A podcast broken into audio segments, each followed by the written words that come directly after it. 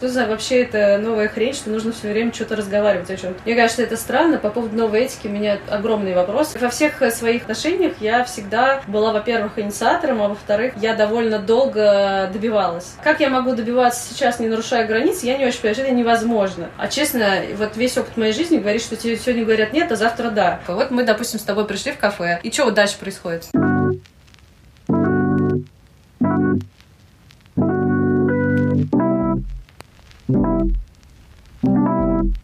Всем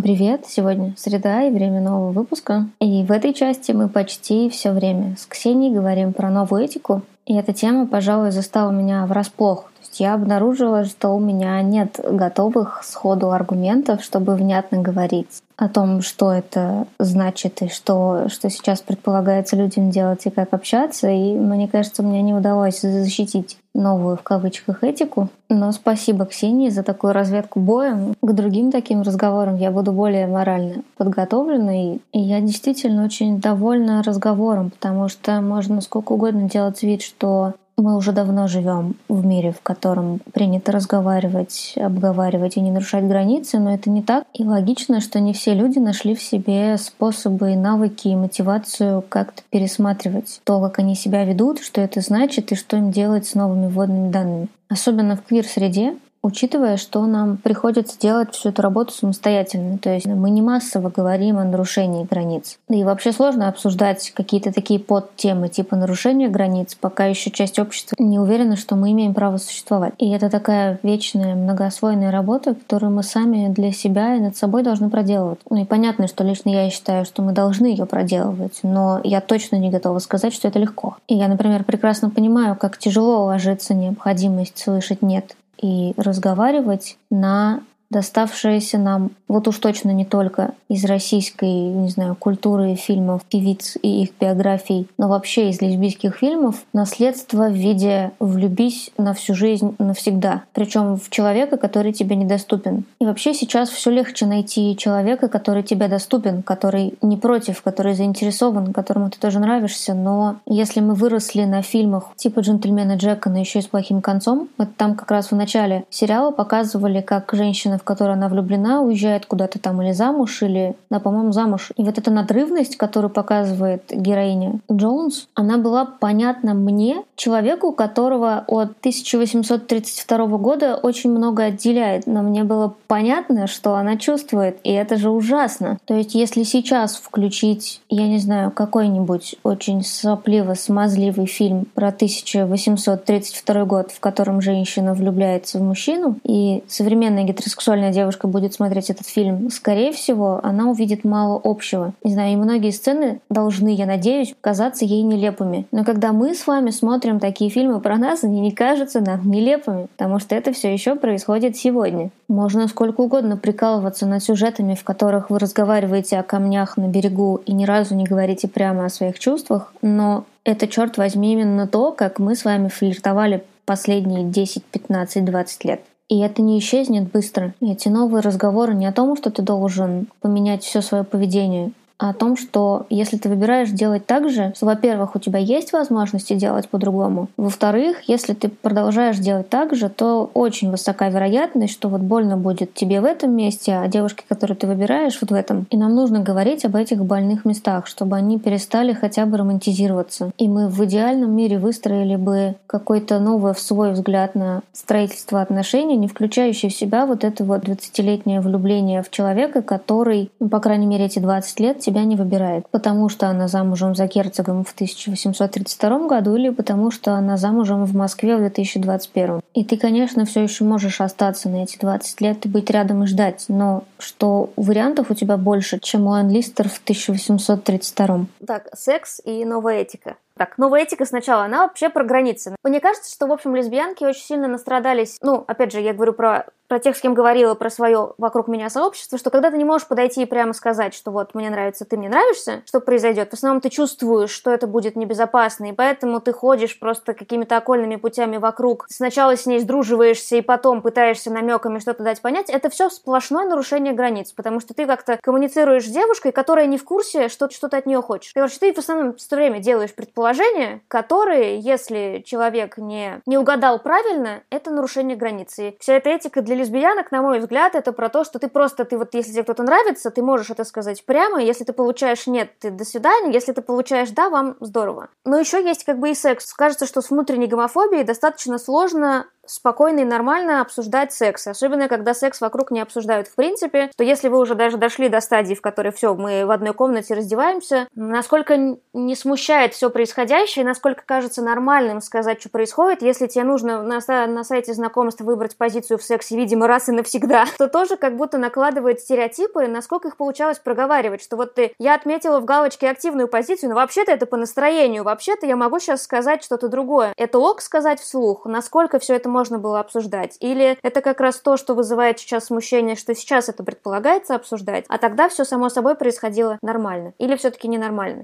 Я вообще не понимаю, что значит, как бы сейчас нужно это обсуждать. Блин, ну все люди разные. Кому-то ок обсуждать секс и во время секса разговаривать, а кому-то не ок. Мне кажется, это вообще не должно быть рег... никак регламентировано. Ну, то есть ты не обязан вообще как бы ни, ничего объяснять, если ты не хочешь. И, в общем, ты не должен ничего спрашивать, потому что если ты уже дошел до секса, и вот вы стоите, правда, правда, или там лежите раздетые в одной комнате, наверное, можно как-то другими, даже невербальными способами показать, что ты хочешь или там, что тебе нравится. Не знаю, вообще это новая хрень, что нужно все время что-то разговаривать о чем. Мне кажется, это странно. По поводу новой этики у меня огромный вопрос, потому что в двух, не знаю, или в одном... Ну, короче, во всех своих отношениях я всегда была, во-первых, инициатором, а во-вторых, я довольно долго добивалась. Как я могу добиваться сейчас, не нарушая границ, я не очень понимаю, это невозможно. Если тебе вот сегодня говорят нет, а честно, вот весь опыт моей жизни говорит, что тебе сегодня говорят нет, а завтра да. И тебе нужно просто как бы подождать. Ну, разные, конечно, бывают ситуации. Бывает, когда категорично нет, а бывает, когда, блин, нет, это не нет. Ну, то есть это какой-то такой нет. Ну, как бы, и можно подождать. В этом нет какого-то прямого насилия или там сексуальной агрессии, но в этом есть, ну, в этом и есть, собственно говоря, процесс отношений. Ну, то есть отношения как-то выстраиваются. Они могут сначала быть такими, а потом другими. И я не очень понимаю, как в рамках новой этики ты можешь продолжать. Любое твое признание — это всегда нарушение границ, в любом случае. Даже если ты просто, вот, ну, вообще дальше не собираешься собираешься ничего делать, а просто говоришь, я тебя люблю, ты уже нарушил границы. Потому что у человека после этого, ну, он что-то про это думает, он как-то мучится, например, или он не знает, что тебе ответить, или, ну, он в любом случае оказывается в довольно уязвимой ситуации. Э, это в любом случае нарушение границ, ты их уже нарушаешь. А дальше ты, например, можешь, э, не знаю, там, пожать руку, это уже нарушение границ тоже, потому что ты его трогаешь, или ты его пытаешься обнять, он тебе отвечает на объятие, потому что ему просто жалко, это тоже, блин, сексуальная уже агрессия. А как, блин, вообще добиваться кого-то? Ждать годами или там, окей, годами, может быть, это не очень правильно, это какой-то мой оп- личный, индивидуальный, любимый опыт, но есть какой-то опыт, когда люди там несколько месяцев там общаются, действительно через там просто сближение идут к каким-то отношениям. Как это сейчас делать? Но ты разные примеры привела, типа сказать человеку, что ты в нем заинтересован, он говорит тебе нет, а ты считаешь, что это не нет, это одно. А когда ну, ты говоришь ему, типа я тебя люблю, это ок, ты жмешь ему руку, это ок, до тех пор, пока ты даешь возможность ответить, и ты слышишь этот ответ, все ок. Но ситуация, в которой ты слышишь нет и считаешь, что ты лучше знаешь, да это или нет, но это правда нарушение. Чем эти ситуации отличаются, когда ты говоришь, что я считаю, что это нет, а второй я считаю, что это не ок. Ну, то есть это обе ситуации, они абсолютно одинаковые. Когда человек человек говорит тебе нет, а ты говоришь, ну ладно, тогда я просто рядом посижу, как бы подожду, когда будет да. Таким образом, ты все равно нарушаешь границы. Ну вот таким, да, потому что ты считаешь, что ты лучше знаешь, что он думает. Да, ну, а так потому что в итоге-то оказывается, что, может быть, я и правда лучше знала. Ну, то есть мы никогда не узнаем, что будет дальше, если мы не будем э, ждать, да, если мы... Таким образом, отношения все сводятся к тому, что вот ты влюбился в человека, говоришь, привет, я тебя люблю, он говорит, ну, а я тебя, наверное, пока нет. Такой, ну, ладно, пока, я пошел дальше. Ну, блин, ну что, это так разве работает в жизни? Ну, такого же не существует. А новая этика диктует вот такие правила, что ты должен сделать так. Тебе сказали нет, ты говоришь, ну все, пока. И свалил навсегда в туман, чтобы, не дай бог, не нарушить ничьи границы. Или, например, те последние истории про э, мету, вот эту все и вот эту всю фигню, которые вот сейчас появляются, не те, которые про настоящее насилие, а те, которые про «Ой, мне написал ужасную грязную смс и я теперь страдаю уже два года. Вот это вот все меня тоже поражает, потому что я вот представляю, сколько раз я отправляла такие смс ну просто вот там, я не знаю, я общаюсь, допустим, женщина мне нравится, и я такая в какой-то момент там, не знаю, напилась, и, и пишу там, вот сейчас сижу, думаю о тебе, вообще хочу тебя, то все. Как это нужно делать? Ну, как бы... Но это же опять разные ситуации. Во-первых, если тебе сказали нет, то дальше, да, может оказаться, что это да, но может оказаться, что ты станешь человеком, из-за которого у другого человека вся жизнь пойдет по пизде, потому что его границы просто разломали бульдозером. И вот это ты как будто берешь ответственность за это. Либо ты угадал, что это не нет, либо не угадал, и тогда тебе, в принципе, не важно, на тебя это никак не скажется, а другому человеку очень херово. А ситуация с смс-ками, там же, по-моему, не было такого, что, ну вот, по крайней мере, в, в МИТУ, что это ты общаешься с человеком, с которым вы друг друге заинтересованы, и это пошлая смс -ка. Это в основном, типа, он мой начальник или он мой режиссер, и мы с ним общались полтора раза по работе, а он мне присылает свой хуй.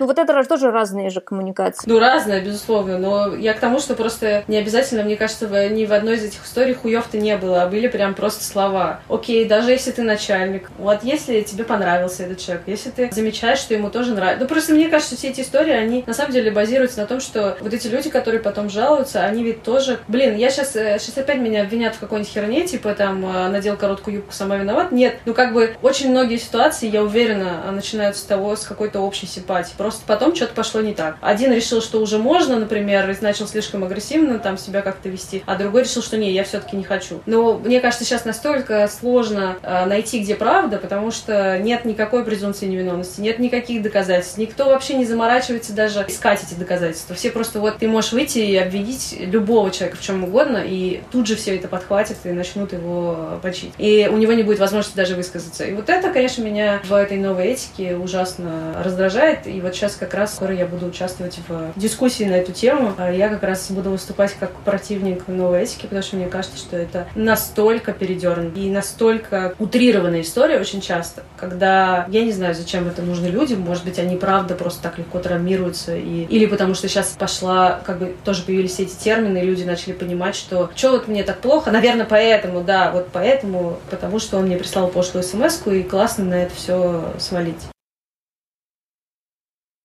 Потом-то происходит обычно одинаковая вещь. Либо кто-то не слышит именно «нет», и потом считает, что он лучше знал, что это было «да». Либо это иерархия. Это могла быть симпатия, и что ты подчиненный и чувствуешь симпатию к начальнику, но это иерархия. И всегда, когда есть иерархия, то есть это не вдруг случится потом что-то непонятное. Обычно, если она есть, эта иерархия, то вот оно потом и случается. Новая этика которая на самом деле, в общем, не новая, но попытки описать, что допустимо, что нет. Если тебе нравится какой-то человек, ну, типа, мы очень за тебя рады, но если ты начальник и тебе нравится подчиненный, то ты держи себя в руках, потому что подчиненному к тебе чувство чувствовать можно. Ему можно чувствовать об тебя все что угодно. Так это ж нечестно. Да, но когда у тебя есть власть, то ты оказываешься в такой позиции, в которой ты много лишаешься, иначе другим людям будет плохо. Не знаю, я как человек, который всю жизнь был влюблен в людей, которые выше по статусу, иерархии и всего остального, в частности, были моим начальником, мне сложно как бы оценивать это как что-то правильное и хорошее, потому что я точно знала, чего я хочу, и, в общем, я довольно часто была инициатором, да, и, в общем, мне в голову бы не пришло обвинять, наверное, никого,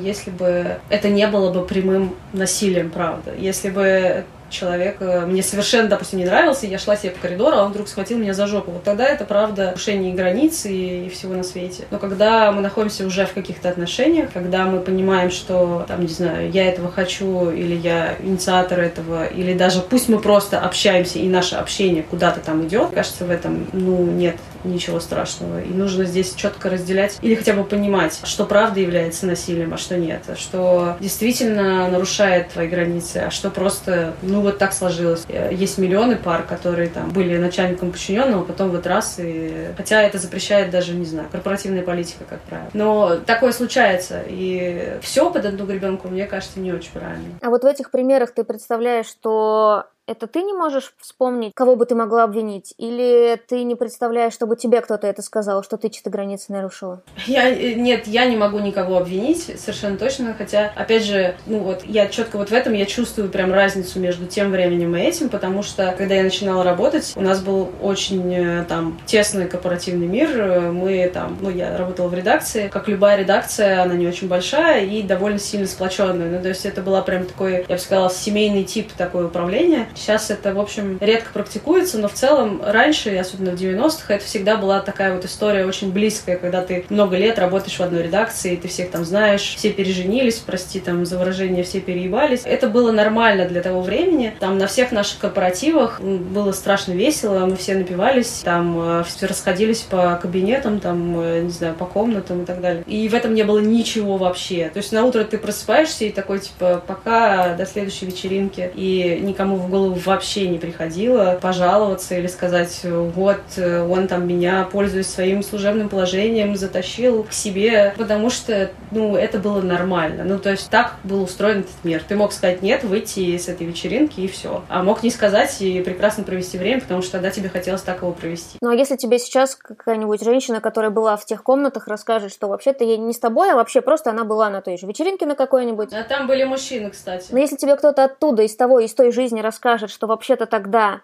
ей было всегда не ок, ты поверишь скорее или... Честно, я уверена, что никто ничего такого не скажет, потому что это, мне кажется, какая-то история про новых тех, кому сейчас 20 и чуть больше 20, потому что... Ну, в основном в этих историях это люди старше как раз-таки. Просто они говорят о временах. Может быть, я не знаю. Ну, я плохо себе представляю, э, как кто-то из этих людей что-то скажет, потому что... Я не знаю. Я, э, мы иногда видимся. Как раз э, там у меня была презентация в Питере, и мы виделись. Ничего, ничего. Вот, то есть все прекрасно продолжают общаться, потому что в этом, правда, ничего не было. Ну, то есть это было, возможно, это была договоренность. Она была как невербальная, но она была понятна. Если ты идешь на эту вечеринку или если ты едешь на этот корпоратив, то всем было понятно, что дальше это будет какой-то там разврат. Но ты мог в этом не участвовать. Мог пойти себе спать в свою комнату, там, если это был какой-то выездное мероприятие, а мог продолжать вечеринку и соглашаться там на что-то или не соглашаться. Ну, то есть в этом не было никакого насилия, в этом был личный выбор каждого. Но когда я про это думаю, я все время, э, наоборот, когда я смотрю сейчас новое вот это кино, я все время про это думаю, потому что мне кажется, это настолько странным. Есть э, сериал или что это там было, утреннее шоу. Вот это вот фильм, который вызывает у меня просто э, вообще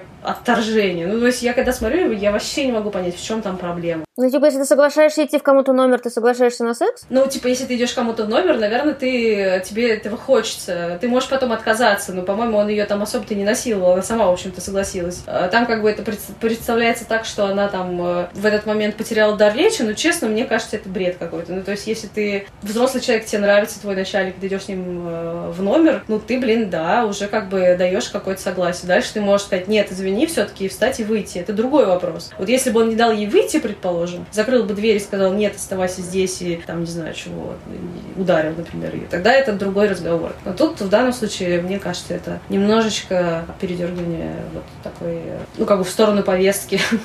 Потому что, ну, конкретно здесь не было никакого с его стороны, на мой взгляд, особенного преступления. Но тебе не кажется, что это как раз вот и моя позиция, и твоя? Это просто попытка обсуждать, где начинается насилие границы. И разница только в том, что у нас разная вот эта точка, где она находится. Ну, она была долгое время вот здесь, но потом люди начали разговаривать и подвинули ее вот сюда, и мы продолжаем дискуссию о том, где ей все-таки быть. Опять же, мне кажется, это сложно обобщать, потому что все же люди все равно разные. У кого-то порог чувствительности разный, и границы тоже наверняка находятся в разных местах. Э, есть люди, для которых секс на первом свидании это ок. Например, для меня не ок. Или там секс с десятью партнерами одновременно через день тоже ок. Я знаю таких людей. Для меня не ок. Ну окей. Все люди разные, независимо, мне кажется, от возраста. Мне как раз не нравится, что вот эта новая этика, она диктует всем, что делать, хотя все люди разные, в разные ситуации. И что сейчас как бы плохо, что несмотря на то, что люди по-разному принимают решения, по-разному строят отношения, и, а, возможно, в каких-то моментах и нет этой проблемы, но потом ее очень легко использовать против человека, если ты этого захочешь. И я знаю такие случаи тоже, они очень некрасивые неприятные, когда э, женщины выставляют мужчин насильниками после, там, не знаю, пяти лет брака, например, запрещают им видеться с детьми, ломают им жизнь и карьеру, а в итоге, на самом деле, оказывается, что ничего такого не было. Просто никому в голову не придет это проверять, потому что сейчас все уверены в том, что вот права всегда та сторона, которая выступает жертвой. Но в этом всем примере хочется спросить, что вот ты говоришь, что ты иногда принимала решение о том, что это нет, не нет, то у тебя чуть-чуть повышается шанс через там, 5-10 лет услышать, что какой-то девушке это было не ок. Сомневаюсь, что кому-то это было не ок. Ну ты не думаешь об этом? Ну то есть ты когда вот слышишь разговор про новую этику, она тебя тревожит не потому, что ты активная сторона, с активной стороны всегда больше ответственности. В этом смысле она меня совершенно не тревожит. Меня тревожит исключительно, потому что я вижу в этом прям... Ну, короче, я вижу много плохих кейсов, и мне кажется, что это прям неправильно. Ну, то есть, с своей стороны, меня это совершенно не тревожит. Ну, в смысле, что кто-то что-то вдруг вспомнит, это нет. Меня волнует другое, что в этом ну, новом, что ли, мире я правда не понимаю, как нужно выстраивать эти границы и как их возможно не нарушить. В этих правилах их не нарушить невозможно. Много лет дружила со своей вот сейчас уже женой, там добивалась ее. И да, и в какой-то момент вот в выпуске Карена ты говоришь, что вы поругались там уже так, что ты думала, что ты едешь расставаться, но после этого вы вот наоборот все точки расставили и женаты. Сколько лет, сколько ресурсов в голове у тебя было, 10 лет я жду, там, а ну вот, как, короче, откуда этот ресурс брался, на чем он существовал? Если ты живешь рядом с человеком, который пока еще не живет с тобой, то ты вынужден его поддерживать в ситуациях, в которых, а вдруг у него, я не знаю, новый любовный интерес, у него увлеченность чем-то, а ты все это время сидишь рядом и страдаешь от того, что, ну, вот как бы ты согласился сидеть рядом, а значит, ты вроде бы должен его поддерживать и в новых увлеченностях. Как это ты для себя объяснял? Э, я объясняла себе это так, что у меня есть э, одна большая великая любовь, и я должна следовать э, зову сердца и делать то, что мне это сердце велит. А оно мне велело просто быть рядом в любом качестве, да, и я участвовала во всех этих историях. Ну, в смысле, я сначала действительно была, наверное, другом, я поддерживала, правда, и в любовных отношениях, а потом, э, ну, как-то, честно говоря, довольно быстро это перестало быть дружбой. Видишь, это сложно, ну, как бы мы не были вместе, но при этом, э, честно говоря, у нас были отношения, просто она себе так это не называла, то есть она себе в этом не признавалась, и она это так поэтому не позиционировала. Она говорила, ну, вот мы с тобой вместе, но мы как бы не вместе. Ну, то есть мы, ну, я не буду называть нас парой, мы не будем э, никак называться, просто вот, ну, вот, вот так вот мы живем. Поэтому тут как бы не было такого, что прям вот, вот ничего между нами не было, и просто мы дружили, дружили, дружили, а потом вдруг выяснилось. Нет, так не было, конечно. У нас уже был, честно говоря, и совместный быт, и совместный бюджет, и все, все совместное, просто э, мы так не назывались. Это, конечно, тоже причиняло мне некоторую боль там и всячески заставляло меня думать о том, что нет, наверное, это надо заканчивать и начинать что-то другое, потому что это все-таки неправильно. Но я не могу сказать, что этих отношений не было. Понятно, что э, столько лет невозможно тянуть одному человеку в отношениях двое, поэтому когда эти, любые, в общем, отношения, эти, не эти, а, в общем, любые, продолжаются там 10-20 лет, и где-то они там на грани находятся, это все равно история про двух людей. Один ты тянуть это не можешь, все равно это двое. Уж как оно там ею воспринималось в голове и мною, это не важно, потому что все равно так или иначе мы были в некоторой связке. Просто в тот момент, когда мы поругались, это как раз был тот предел, который не потому что я себе поставила, я сказала, слушай, вот сейчас мы ждем тут 12 лет, короче, 12 лет не получается, что ты выходишь. И, конечно, такого не было. Просто в тот момент я поняла, что вот наступил какой-то предел, когда я, может быть, я повзрослела, не знаю, может быть, потому что мы переехали, и это была другая страна, и там все было довольно сложно. Ну, в какой-то момент я поняла, что все, дальше я не готова просто терпеть вот этот непонятный статус, а хочу какой-то статус получить, если он здесь не получается, вот столько лет уже не получается, наверное, дальше тянуть нет смысла. И вот в тот момент она себе как-то. Это были независимые что интересно, решение, потому что, как бы, когда она приняла это в себе, она еще не знала, что я приняла другое решение. Ну, то есть это было для тебя важным, что сколько-то лет отношения длились и не назывались отношениями, и тебе важно было это называть отношениями? Мне важно было. Я... Только для вас или для остальных тоже? Мне очень важно было именно для остальных это, потому что, ну, я в целом довольно как-то публичный человек, и никогда, ну, как-то, поскольку я никогда не скрывала, для меня было, конечно, важно это обозначить. И я хотела, условно, там, в Фейсбуке написать, что я с ней в отношениях, мне было это важно, когда я не могла этого написать, э, это ну, мне было неприятно. Понятно, я чувствовала себя как-то ущемленной. Поскольку у нее тоже не было понимания, что это навсегда, надолго, что это именно такие вот отношения, а она их никак не называла и как-то там относилась к ним как к чему-то очень странному, что сейчас с ней происходит, но она все время такая, как будто думала, что вот, э, ладно, пока я так поживу, а завтра у меня начнется настоящая нормальная жизнь. Понятно, что это тоже не очень хорошо, но поэтому важно было какое-то этому название дать. Хорошо, что в итоге она смогла просто это назвать. Но у тебя много терпения. Да, терпения у меня много. Ну, кстати, та же новая этика про то, что этот весь теперь промежуток желательно бы должен происходить быстрее. Вся новая этика про то, что весь этот промежуток не должен происходить вообще. Потому что э, в момент, когда я ей призналась в любви, она мне вообще-то ничего не ответила. Ни да, ни нет, ни пока, ни до свидания. Вообще просто ничего, полный игнор. Когда вот я только призналась ей впервые в любви. А потом там через какое-то время она начала со мной общаться и сказала мне, что примерно раз 30 или 50, что у нас никогда ничего не будет, потому что она не такая, вообще ждет трамвая, и вообще она замужем, и пока. Примерно на первом разе в этой новой этике я должна была уже отойти и больше никогда с ней не видеться. Но я мало того, что с ней виделась, я еще переехала в Москву и начала с ней работать. Поэтому тут как бы все немножечко за пределами новой этики. Тебе будут задавать эти вопросы сейчас, потому что сейчас, да, такая история кажется уже... Архаичной.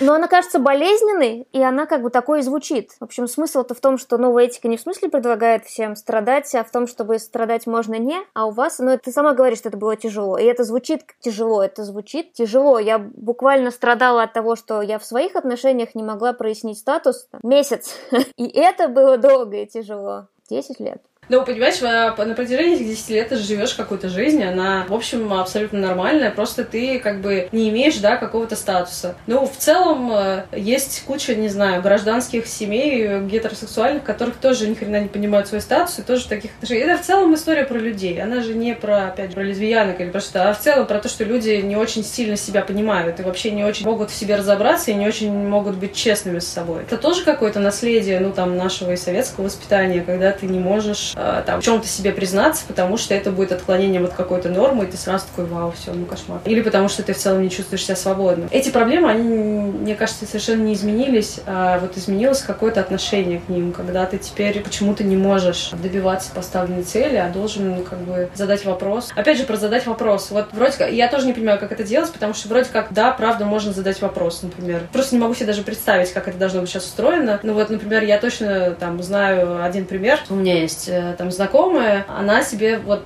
у них с любовником вот так получилось. Он э, просто ей к ней подошел, типа за обедом, и спросил, будешь моя любовница? Она сказала, буду. Ну и все, вот они любовник. Как бы все честно обо всем договорились. Я, ну, была абсолютно восхищена этим поступком, потому что мне кажется, это настолько круто, что ты не ходишь вокруг да около вот это, не цветочки посылаешь, не там ой-ой-ой, там э, какие-то комплименты делаешь, а прям, ну, в лоб зашел, подошел, получил ответ, все классно, все сложил. Но если ты сейчас вот э, просто представить, да, что какой-нибудь мужик или даже, не знаю, даже пусть я подхожу к кому-то и говорю, там, будешь моим любовником, там, любовницей. Вот что будет дальше-то? Это будет уже сразу же нарушение границ, сексуальная агрессия, потому что ты задаешь вопрос, сразу предлагающий перейти к активным действиям. Ну, а как это должно быть устроено? Каким образом нужно получить этот ответ сейчас? Это как будто приводит тот же самый флирт, тот же самое сексуальное напряжение и все вот это. Комфортнее, когда нас существует не до вопроса, до того, как ты вообще понимаешь, что второй человек думает, а после. Типа, я в тебе заинтересована. Пошли пить кофе, или пошли трахаться, или пошли что-нибудь делать. И вот если ты получаешь «да», то уже ты можешь делать все, что хочешь внутри вот этого вот «да», но ты понимаешь, что вторая сторона тоже заинтересована, что ты не, не добиваешься, не давишь, не обхаживаешь, а она тоже дала тебе согласие на то, что произойдет дальше. И вот дальше ты флиртуешь, ты зовешь ее куда-то, ты предлагаешь секс, но ты как бы, ты уже в курсе о том, что интерес есть. Это как бы разница только в этом, что как раз-таки ты задаешь вопрос, а дальше все происходит так же, просто ты, ты знаешь, что там тоже хотят, а не тратишь сначала 4 месяца, чтобы узнать, хотят ли. Даже если не говорить про этику и про комфорт той стороны. Это, ну, лично мне комфортнее так сказать, чем я... Я лесбиянка в Татарстане. Чувствовать безответную любовь я устала. Поэтому как бы хочется сразу понять, что интерес есть, и тогда ты делаешь все те же действия, что умеешь, но чувствуя отдачу. Как будто разница только в этом. Не знаю. Но так тебе не звучит комфортнее? Мне кажется, нет, потому что, наверное, мне комфортнее было бы, ну и как, было до этого, там, признаться, а потом, не знаю, пригласить куда-то и посмотреть на ответ. Ну, то есть... Ну, тогда это так и происходит. Они, они в лоб спрашивают. В целом этот вопрос кажется мне странным, ну, типа... Но нет, я же не о том, что ты приходишь такой с бумажкой, а вот да, ты зовешь пить кофе, но ты даешь понять настолько четко, насколько можешь, что это кофе значит не что ты хочешь с ней пойти в театр и дружить до конца времен, а что ты бы вообще-то когда-то бы рассчитывать хотела на секс. Продолжаем мы так, что мы обе этого хотим. Или... А как, извините, это должно выглядеть? Ну, окей, я вот пошла в кафе, и такая дальше. И что, как, каким образом я должна показать, что я не хочу пойти в театр? И я, кстати, хочу пойти, может, в театр. А, а потом вот не хочу дружить, а хочу вот только вот, вот кровать лежать. Это как, извините, надо дать понять.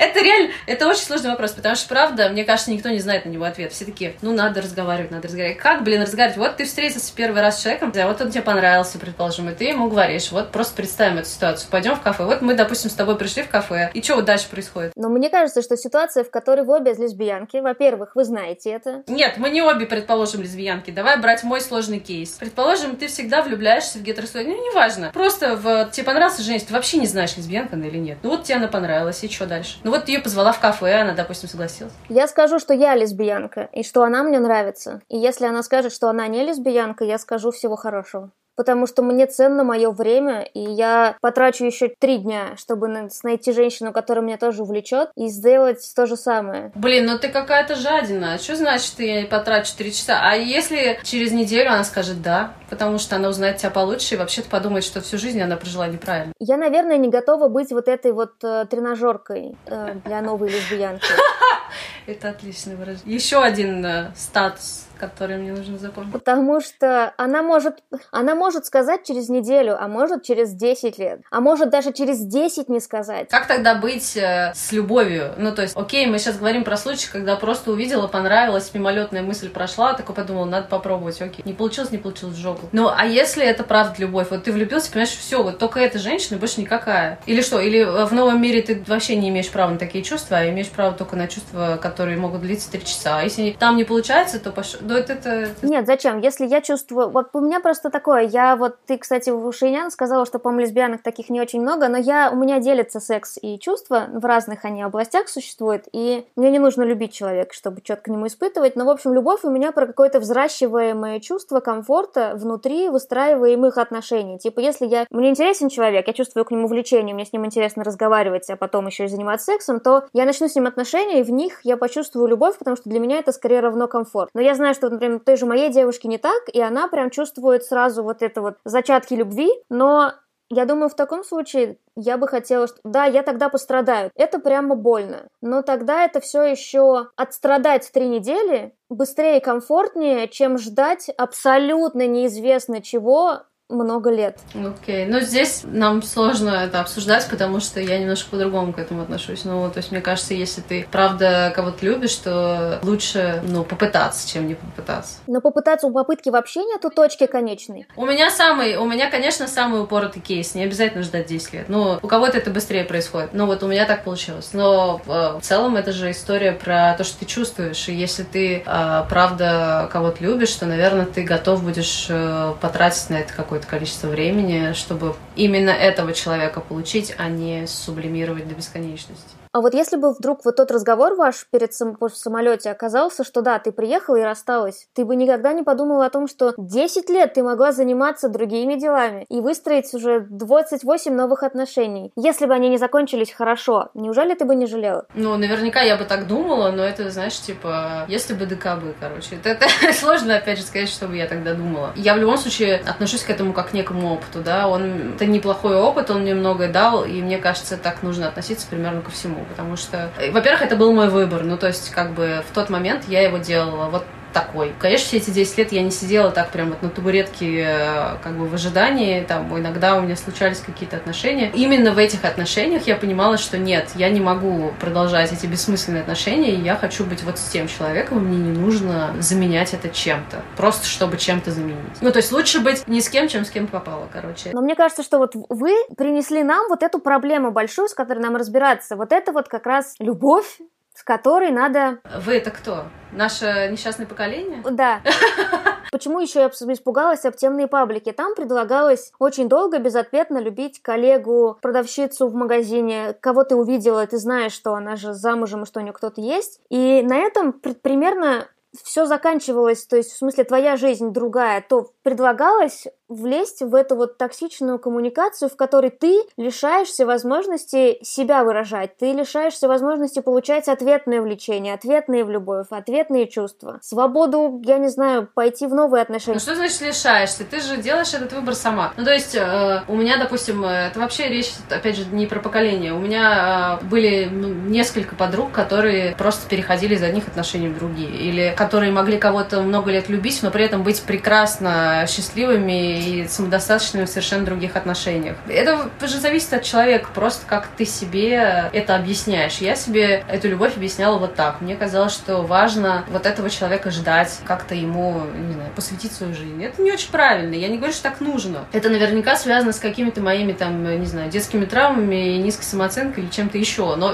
это так было, и для меня это было важно. Ну, то есть я себя определяла через это чувство. И, в общем, я себя всю жизнь так определяла, да, через э, любовь к кому-то. И там как некая мотивация, как способ жить, это не так и плохо. Ну, как, э, возможно, постройка отношений, наверное, это не лучший кейс, но, тем не менее, тоже рабочий. Но вот это вот определение многолетнее через любовь к кому-то, в нем появилось когда-то или появилось сейчас все-таки кто ты, без любви к кому-то? В этом, на самом деле, всегда была я, просто э, я, мне как бы себя было проще понимать через чувства. Ну, то есть, мне казалось, что это главное какая-то, главный смысл жизни, в общем. Я его нашла в этом, и я в этом легко строила всю свою остальную жизнь, просто навешивая ее на этот смысл. Мне было в этом смысле гораздо легче, например, чем многим, которые не могут найти себя, смысл жизни и все остальное. И мучаются от того, что что бы такое придумать, чтобы где-то в чем-то найти смысл. У меня такой проблемы никогда не стояла, и я, например, считаю, что это плюс, ну, как бы для, для всего.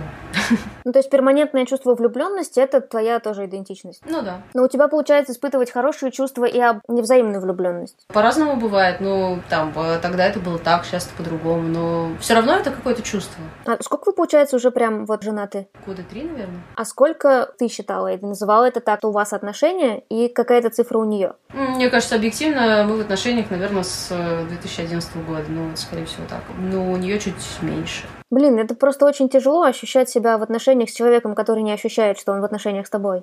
Ну, тяжело. Но я не могу сказать, что я прямо вот потратила эти 10 лет на страдания. Ну, то есть я, в общем, находила на что потратить свою жизнь. Кроме этого, просто каким-то фоном, да, было вот это ощущение, что, э, ну, блин, наверное, все-таки это неправильно. Потом я думала, нет, это очень правильно, потому что нужно только так, а по-другому уже будет неправильно. Ну, это же ты делаешь этот выбор и все. Ну, это еще просто очень уникальный случай, закончившийся хорошо, потому что Обычно, ну, это, наверное, первый случай, который известен мне, который закончился так хорошо. Я думаю, что все остальные не закончились так хорошо, потому что люди просто не дожидаются. То есть нужно 40 лет ждать рядом. Можно 40.